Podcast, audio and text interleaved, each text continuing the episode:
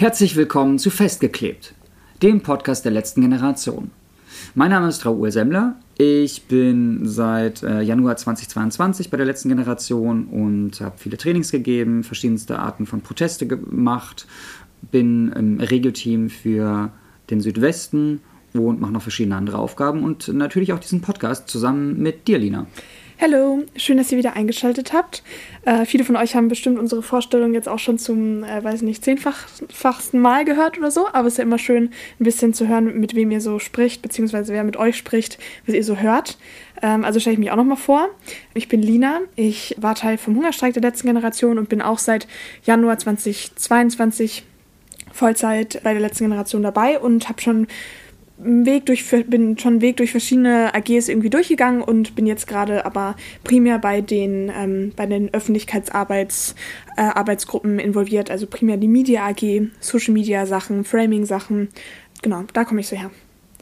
Ich habe mir das überlegt heute, ja, direkt Überfall, weil ich habe das bei anderen Podcasts gehört, die so voll seriös und so sind und die sagen dann am Anfang immer so, das ist Folgenummer. Ich weiß natürlich nicht, welche Folge wir im Kopf haben, weil ich auch so wilde Staffeln mir immer ausdenke als Serienautor. Ja. Jetzt sind wir auf einmal in Staffel 4.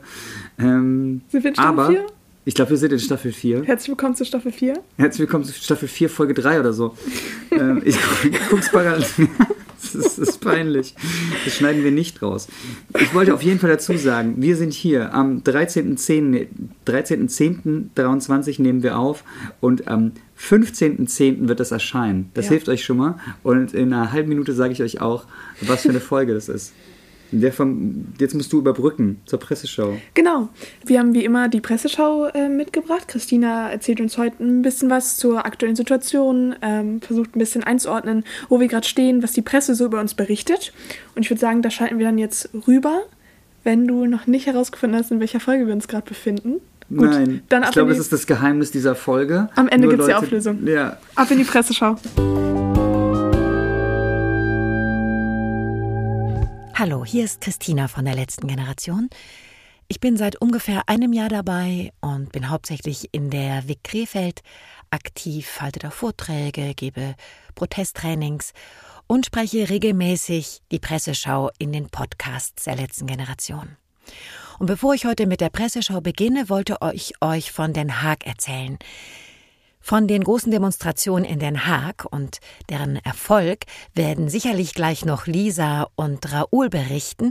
Und ich möchte euch erzählen, wie es war, denn ich war einen Tag von dem Wochenende, an dem die letzte Generation Extinction Rebellion unterstützt hat, denn insgesamt liefen die Proteste 27 Tage, war ich einen Tag dabei und war tatsächlich ziemlich beeindruckt von der Aktion. Wir von RG waren ungefähr 100 Leute in orangenen Westen. Insgesamt waren sicherlich 1000 auf der Straße. Extinction Rebellion hatte das ziemlich cool organisiert. Von allen Seiten strömten so 50 bis 100 Mann Gruppen auf die Straße und die Polizei konnte das irgendwie gar nicht aufhalten. Und die Stimmung war wirklich besonders. Da war so viel Energie. Es wurde gesungen, getanzt. Es gab Leute, die geschminkt und kostümiert waren. Es gab Musikanten. Es gab viel Sprechchöre, womit wir uns auch gegenseitig unterstützt haben und die Energie hochgehalten haben. Auch wenn die Polizei gerade zu den orangenen Westenträgern ziemlich ruppig war, weil uns einfach so ein Ruf vorausgeeilt sein muss, dass wir sehr radikal sind, wollte die Polizei immer sofort das Kleben verhindern. Aber abgesehen davon war die Stimmung super und das hat mich sehr inspiriert, weil das so ein Bild entworfen hat in meinem Kopf für Berlin, dass wir da auch mal 1000 Leute sind, dass die Kooperation zwischen den Klimaaktivistengruppen so gut funktioniert wie an dieser Stelle, dass die Bevölkerung, die Zeuge war außenrum, die neben der Straße stand, die waren sehr positiv, die haben uns wirklich eher angefeuert und gestärkt. Wir haben, ich weiß nicht mal mehr genau, ob es Extinction Rebellion war, ich meine auch von der Bevölkerung Kekse bekommen und ganz viel Zuspruch. Und das war wirklich toll. Und sowas, 1000 Menschen und ganz viel Energie und Hoffnung wünsche ich mir für einen großen Wandel in Berlin. Und jetzt komme ich zurück zur Presseschau und zu unserem heutigen Thema, nämlich die Strategie des zivilen Widerstands. Diese Strategie haben in den vergangenen 2 Wochen mehrere Medien näher unter die Lupe genommen. Auslöser war das Erscheinen eines Buches von Lea Bonasera am 26. September. Sie ist Mitbegründerin der letzten Generation. Ihr Buch heißt »Die Zeit für Mut ist jetzt. Wie uns ziviler Widerstand aus Krisen führt«. Darin erklärt Bonasera unter anderem, wie ziviler Widerstand die Demokratie stärkt, wie er wirkt und wie wichtig Friedlichkeit dabei ist. Zu ihrem Buch sind mindestens 3 ausführlichere Rezensionen erschienen. Die erste im Spiegel. Der Autor Arno Frank hat sich ausführlich mit Bonasera unterhalten und erkennt an, dass Friedlichkeit für sie unverhandelbar ist. Er urteilt: In gewisser Weise betreibt die letzte Generation also einen Lobbyismus, der keinen partikularen Profit, sondern den gedeihlichen Fortbestand der Menschheit im Sinn hat. Auch Friederike Haupt, Rezensentin der Frankfurter Allgemeinen Zeitung vom 6. Oktober, glaubt Lea Bonasera und uns als Bewegung unsere guten Absichten. Zugleich übt sie Kritik an der Strategie dazu. Haupt greift unter anderem die Idee des politischen Jiu-Jitsu auf, nach der Menschen im zivilen Widerstand Unterstützung gerade dadurch gewinnen, dass der Staat unverhältnismäßig hart gegen sie vorgeht und sich dann viele bisher Unbeteiligte darüber empören und sich auf die Seite des Widerstands stellen. Dazu Friederike Haupt: Die letzte Generation verdankt einen großen Teil ihres Einflusses ihren wütendsten Feinden. Manche von diesen kalkulieren wiederum gerade damit. Für sie ist die Polarisierung ein Geschäftsmodell. Haupt nimmt also an, dass wir als letzte Generation im Zusammenspiel mit Gegenspielern die Gesellschaft polarisieren. Nun gehört genau solche Polarisierung zur Strategie der letzten Generation, verbunden mit der Hoffnung, dass sich gesellschaftliche Akteure auf die Seite entschlossenen Klimaschutzes stellen werden und ihn durchsetzen werden. Allerdings, so sieht es Jan Heitmann in einer 3. Rezension in der Süddeutschen Zeitung vom 7.10., sind Menschen bereits lange für die letzte Generation auf die Straße gegangen. Sichtbare Erfolge wären demnach ausgeblieben. Dazu zitiert er Lea Bonasera: Der Erfolg im zivilen Widerstand ist abhängig davon, ob man dem Gefühl der Ohnmacht und der ausbleibenden Wirksamkeit mit Resilienz begegnen kann, schreibt Bonasera im letzten Kapitel Sprint oder Marathon. Jan Heitmann meint dazu in der Süddeutschen: Es ist das Heilsversprechen der Theorie des zivilen Ungehorsams. Wer nur lange genug durchhält, der wird auch belohnt. Dieser Glaube zeigt die Schwäche in der Argumentation der wackeren Aktivistin Lea Bonasera. Denn keine Theorie hilft, wenn der Protest auf der Straße nicht ankommt. Von der Bürgerrechtsbewegung bis zu den Anti-Atom-Protesten. Die meisten zivil Ungehorsamen waren erfolgreich, weil die Ziele und die Adressaten ihrer Proteste übereinstimmten. Diese Kritik teilt auch Luisa Neubauer von Fridays for Future in einem aktuellen Interview mit Zeit Campus vom 7.10. Darin geht es unter anderem um das Verhältnis zwischen Fridays for Future und uns, der letzten Generation. Neubauer nimmt die gesamte Klimabewegung in Schutz und spricht von einer wichtigen Arbeitsteilung zwischen unterschiedlichen, klar erkennbaren Gruppen. Als sie gefragt wird, ob Fridays for Future jetzt wieder mehr stören müssen, da sagt sie: In den letzten 2 Jahren haben wir gemerkt, dass es in krisengetriebenen Zeiten neben Konflikt auch auf Befriedung ankommt. Aktuell aber ändert sich vieles sehr schnell. Die Regierung ist im Begriff, massive Rückschritte zu machen. Ich persönlich kann mir vorstellen, dass wir wieder großflächig zu disruptiven Protesten aufrufen. Aber das wird einen konkreten Anlass haben, eine Strategie dahinter. Stören kann kein Selbstzweck sein, das machen Kleinkinder. Der Haken an den Straßenblockaden im Berufsverkehr ist, dass auf den ersten Blick nicht immer klar ist, gegen wen kämpfen die AktivistInnen eigentlich. Dabei muss es den Menschen doch so einfach wie möglich gemacht werden, sich zu verorten.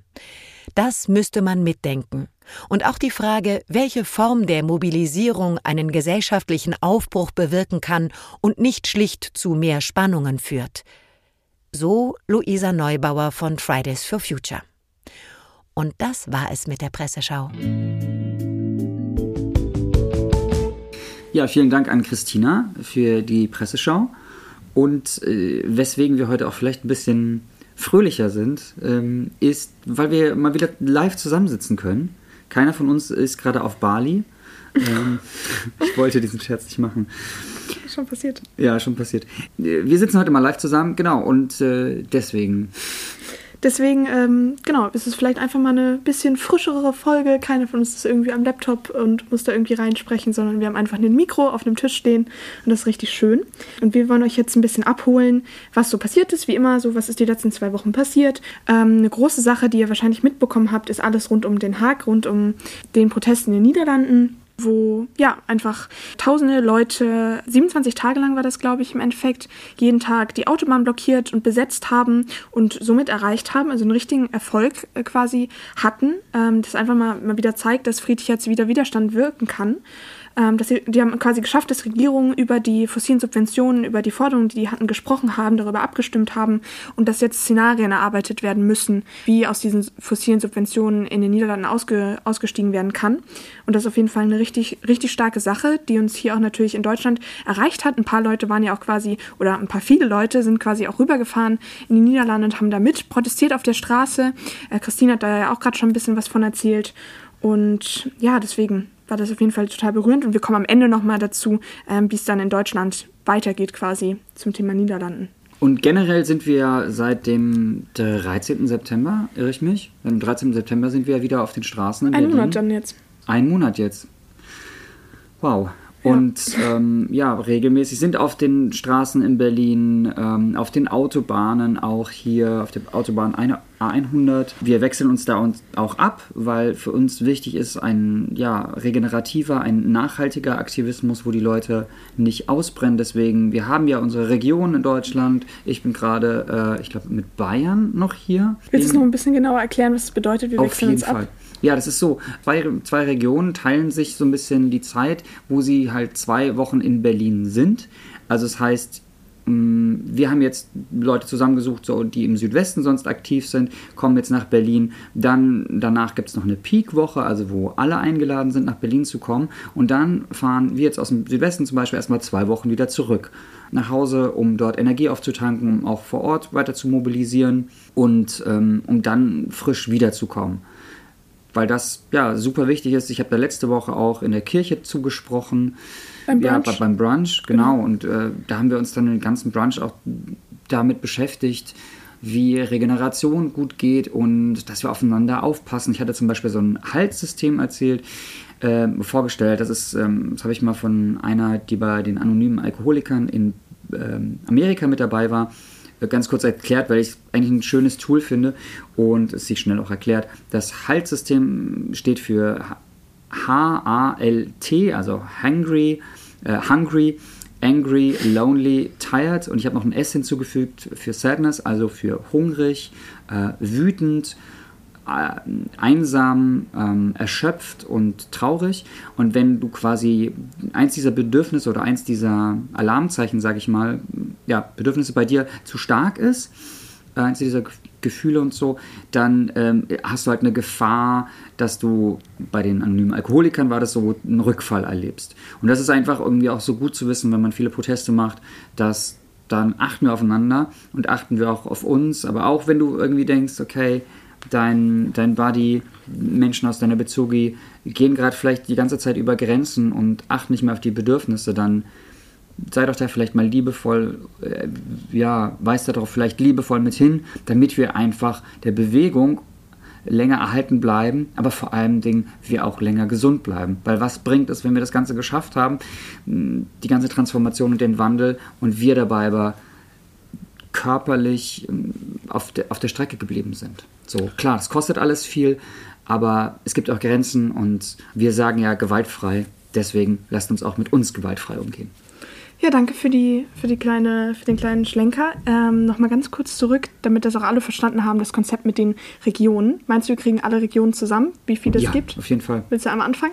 Wir fangen mal im Süden an, mit Bayern, Südwesten.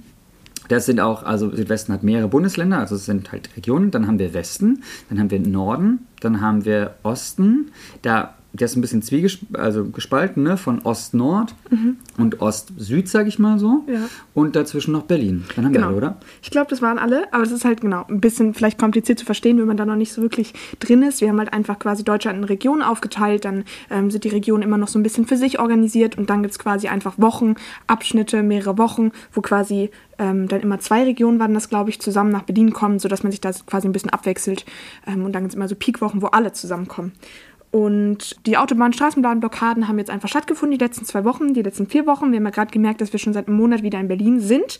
Und trotzdem finden immer mal wieder dann auch so Sonderproteste, sage ich mal, statt. Also einfach etwas, was irgendwie noch zum Aktionsbild hinzugefügt wird, sage ich mal so. Das war einmal ein Protest mit LandwirtInnen gemeinsam, wo wir vorm Brandenburger Tor blockiert haben mit Heuballen und LandwirtInnen gemeinsam quasi auf der Straße. Ja, um da einfach quasi dieses Symbol mit auf die Straße zu tragen. Landwirtschaft und wie das alles zusammenhängt mit der Klimakatastrophe. Und dann haben wir quasi noch einen Protest in Lünen gehabt. Tatsächlich meine Heimatstadt, fand ich ganz schön zu sehen, da wo die dann quasi ein Kraftwerk da blockiert haben und gegen Steinkohle haben die protestiert. Das war ein Netzwerk, ein Bündnis. Still Burning heißt das. Und da waren Ende Gelände, Zucker im Tank, Wir als letzte Generation, Lützi bleibt, Kappen mit Kohlen, das ist glaube ich, ausgekohlt und aufbäumen. Ganz viele verschiedene Gruppen waren da involviert und haben quasi da gemeinsam blockiert. Genau, das ist noch was passiert ist in den letzten 2 Wochen. Und was jetzt nochmal am aktuellsten quasi ist, dass wir jetzt gerade eben auch angefangen haben, Proteste an Universitäten zu machen. Da waren wir jetzt schon an 4, 5 Universitäten, waren das, glaube ich, jetzt schon mit Farbe irgendwie dabei. Wir wollen halt quasi darauf aufmerksam machen, dass die Universitäten in dieser Krisensituation, in der wir uns gerade befinden, sich eigentlich ganz klar positionieren müssten. Es sind quasi Orte der Wissenschaft, wo Wissenschaft gelehrt wird, wo unterrichtet werden, junge SchülerInnen meistens, die sehr stark von der Klimakatastrophe betroffen sein werden, und da quasi dieses Thema Klima und wie schlimm es gerade eigentlich ist, auszusparen und da keine öffentliche Positionierung zu haben, das geht so halt nicht in diesen Zeiten, und deswegen markieren wir quasi die Universitäten mit orangener Farbe. Und das geht auch noch weiter, jetzt die nächsten Wochen. Just Stop Oil macht das parallel gerade auch. Es ist immer sehr motivierend, dann auch parallel rüber zu gucken, was passiert in den anderen Ländern des A22-Netzwerks, denn an Protesten, und da sind auch gerade jeden Tag Proteste an Universitäten bei Just Stop Oil, der Kampagne aus Großbritannien, und das ist unfassbar motivierend zu sehen, dass wir da halt einfach so ein Bündnis sind. Finde ich auch super stark, das immer wieder zu sehen, was in anderen Ländern so passiert und wie wir uns da gegenseitig unterstützen können. Das gibt es auf verschiedensten Ebenen. Sind wir da ja im A22-Netzwerk oder A22-Netzwerk im Austausch. Merken das auch bei Trainings und an verschiedenen anderen Stellen. Was ich auch total schön finde, weil das manchmal, wenn du auf der Straße sitzt und dir halt Unmut von Menschen entgegenkommt, dass vielleicht Leute vergessen oder denken, ich mache das jetzt schon so lange und mir fehlt vielleicht ein bisschen die Motivation, weil noch der große Wandel noch nicht passiert ist und Olaf Scholz immer noch wieder und wieder Lügen erzählt und von der Wahrheit nichts wissen will, dann hilft es total, auch mal zu hören, dass prominente Stimmen total hinter uns stehen. Zum Beispiel Thomas Brussig, der Schriftsteller, unter anderem von Am anderen Ende der Sonnenallee, war, glaube ich, der Titel, ein Buch, was ja dann auch verfilmt wurde. Sonnenallee, sehr bekannter Film. Ich habe selbst sogar mal ein Musical mitgespielt, was er geschrieben hat, damals über Udo Lindenberg.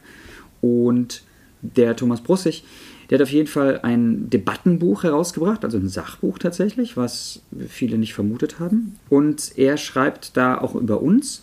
Ein Zitat gibt es da, was wir rausgesucht haben. Angst und Verzweiflung seien es, die vor allem junge Menschen zum Protest trieben. Wenn ich jetzt jung wäre, dann wäre ich sicher auch bei den Klimaklebern dabei, sagt Thomas Brussig. Ich muss an dieser Stelle sagen, es gibt auch Menschen, die sind in deinem Alter dabei. Also ich glaube, dem steht nichts im Wege, auch wenn ich den Kommentar verstehen kann. Aber ich glaube, da sollten wir vielleicht mal bilateral reden, wäre jetzt mein Vorschlag. Ein anderer ganz toller Kommentar kam von Cornelia Funke, die gerade auf Interviewtour ist für ihr neues Buch, die Fortsetzung von der Tintenherz-Reihe.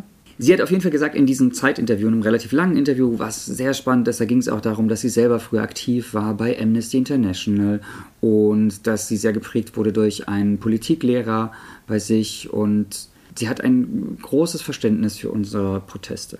Sie hat selbst in dem Interview gesagt, ich würde mich selbst nicht irgendwo festkleben, aber ich respektiere es und verstehe die Verzweiflung. Dass ihnen solcher Hass entgegenschlägt, finde ich wirklich verstörend.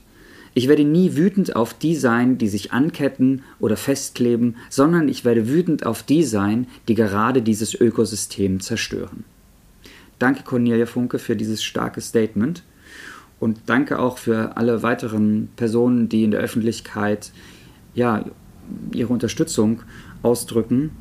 Und ich weiß nicht, ich finde, das ist das Mindeste, wenn Leute sich schon noch nicht mit an unseren Protesten beteiligen können, denn in dieser Zeit sich nicht zu verhalten, kommt einer Komplizenschaft gleich, leider, weil das ist ja auch ein Kommentar zu der aktuellen Lage.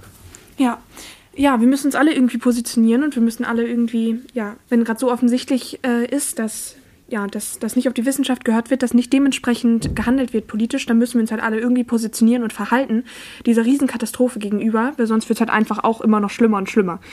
Genau, danke, dass du das nochmal so auf den Punkt gebracht hast und auch nochmal so ein bisschen reingebracht hast, wie viel Solidarität es auch gibt.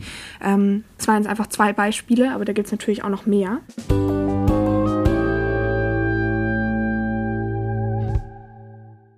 Wir haben noch ein spannendes Thema, das interessanterweise viele erst später erlebt haben, als ich es erlebt habe. Es geht um die Serie Aufgestaut. Aufgestaut ist eine Serie, die seit, ich glaube, dem 28. September...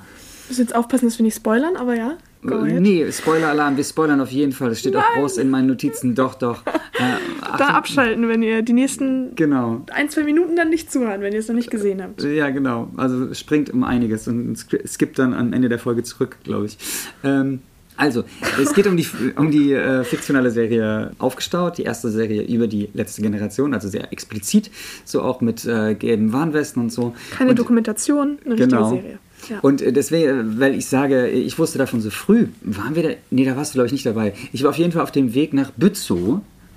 Bützow, JVA, Gefängnis in Mecklenburg-Vorpommern und habe dort meine Haft angetreten wegen der Pipeline-Sachen, wegen der Unterlassungsklage, also ja, egal. Und auf jeden Fall, weiß ich noch, da auf dem Weg dorthin habe ich abgesagt, weil ich nämlich für Anatol tatsächlich angefragt war, also es war noch im Castingprozess und alles, aber ich habe quasi das Drehbuch damals gelesen und habe auch mit den Menschen geredet und habe mich dann dagegen entschieden und deswegen kenne ich dieses Projekt nicht von Anfang an, aber so von 3 Wochen vor Drehbeginn oder so schon und hatte auch mit den FilmemacherInnen gesprochen und werde es auch sicherlich noch nach dieser Folge nochmal tun, dass das nur so vorweg, so ein bisschen aus welcher Perspektive ich da auch mit drauf geschaut habe. Ich habe einige positive Punkte, aber auch sehr viele Kritikpunkte. An dieser Serie? An dieser Serie. Vielleicht so der erste Eindruck. Lina, wie war so denn dein erster Eindruck? Ja, gute Frage. Also ich habe es mir angeguckt mit Carla und Henning zusammen und... Welche Carla? Carla Hinrichs und Henning Jeschke zusammen habe ich das angeguckt und... Ja, ich fand es total spannend, weil es spielt da quasi einfach eine Blockade nach und die ganze Serie handelt quasi von dieser Blockade und den Menschen, die da auf der Straße sitzen. Ich finde es total spannend, uns quasi mal zuzuschauen, wie wir das machen, weil sonst macht man es irgendwie immer selbst oder sieht halt seine Leute da auf der Straße sitzen in irgendwelchen Videos. Ich hätte ja gesagt, ich bin auch im Mediateam aktiv, das heißt, ich sehe da schon viel, aber quasi so, wie die Öffentlichkeit uns wahrnimmt, in eine Serie gespiegelt, ohne dass wir unbedingt Einfluss darauf hatten, wie das irgendwie geworden ist. Fand ich total interessant, auch ein bisschen cringe. Sehr cringe eigentlich. Für die älteren Semester, was heißt cringe? Cringe? Oh, weiß ich nicht. Gute Fremdschämen? Frage. Also ich fand's, war so ein bisschen... Ja, weiß nicht, wie ich cringe beschreiben soll. Fandst du es unrealistisch? Fandst du es irgendwie übertrieben? Ach, gute Frage. Sonst mach erstmal weiter. Ja, ich mache erstmal weiter. Das ist jetzt genau. Und es war eine sehr kleine Straße, die da blockiert wurde. Das ist mir noch aufgefallen. Also sehr unrealistisch, dass wir so eine kleine Straße nehmen. So, wir wollen ja, Störung ist ein wesentlicher Bestandteil einfach von dem Protest, wie wir ihn machen.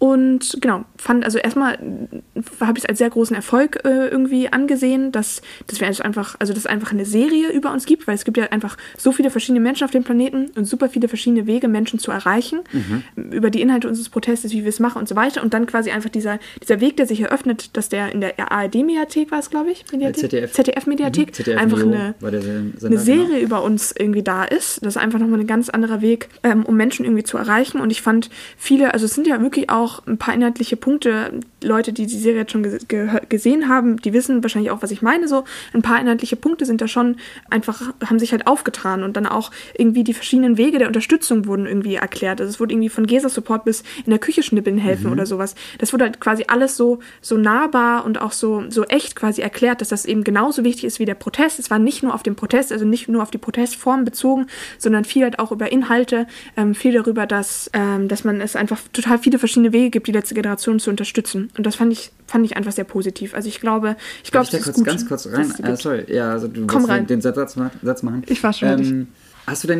Wurde darüber nur geredet oder wurde sowas auch tatsächlich gezeigt in Situationen? Weil das wäre ein Kritikpunkt von mir. Ja, also man kann das natürlich jetzt irgendwie kritisieren, auf jeden Fall so. Ich bin total froh, dass es die Serie gibt. Es gab jetzt keine Aufnahmen von irgendwie in einer Küche, also Küche für alle, wo Leute irgendwie geschnibbelt haben. Es gab keine Aufnahmen jetzt wirklich vom Gesa-Support und so weiter, also vom Abholen von Leuten vom Gewahrsam.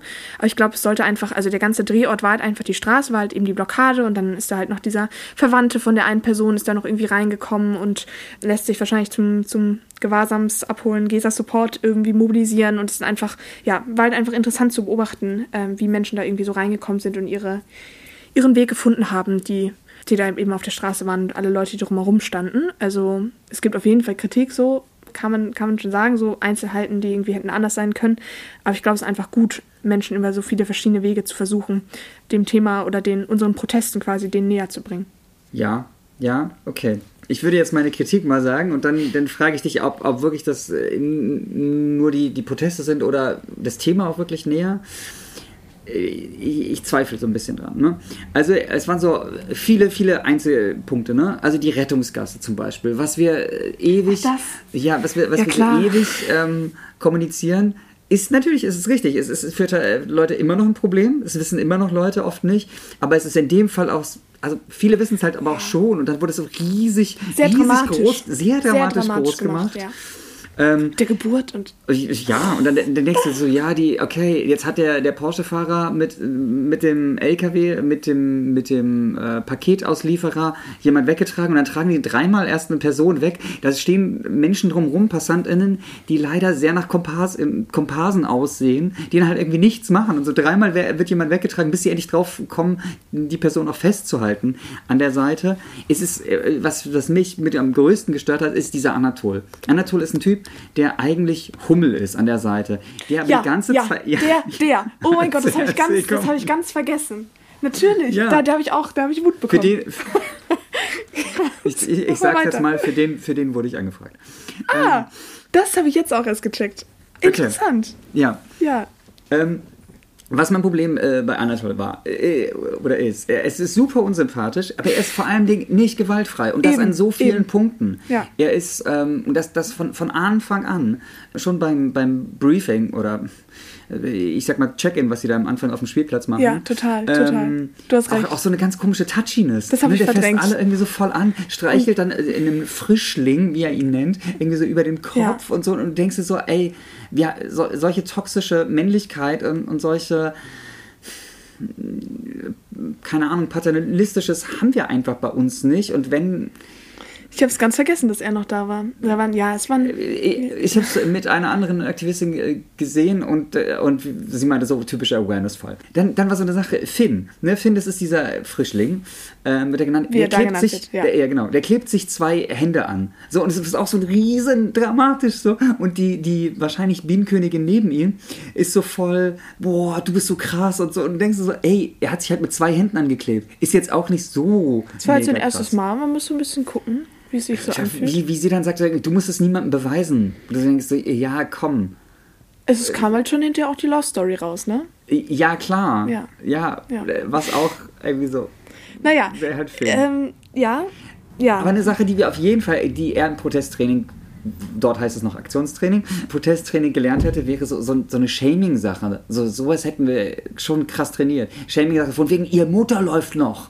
Also, dass man sowas nicht macht. Ja, genau. Ja. Also, die sind halt, auf dieser Straße sind die sehr oft gewaltvoll in ihrer Sprache. So. Und das ist halt, denke ich mir halt so, was mein Eindruck war, die haben versucht, über die letzte Generation, die ganzen, also ich glaube, der Vorschlag kam nicht unbedingt von den AutorInnen, mehr sage ich jetzt nicht dazu, also vom Themenvorschlag.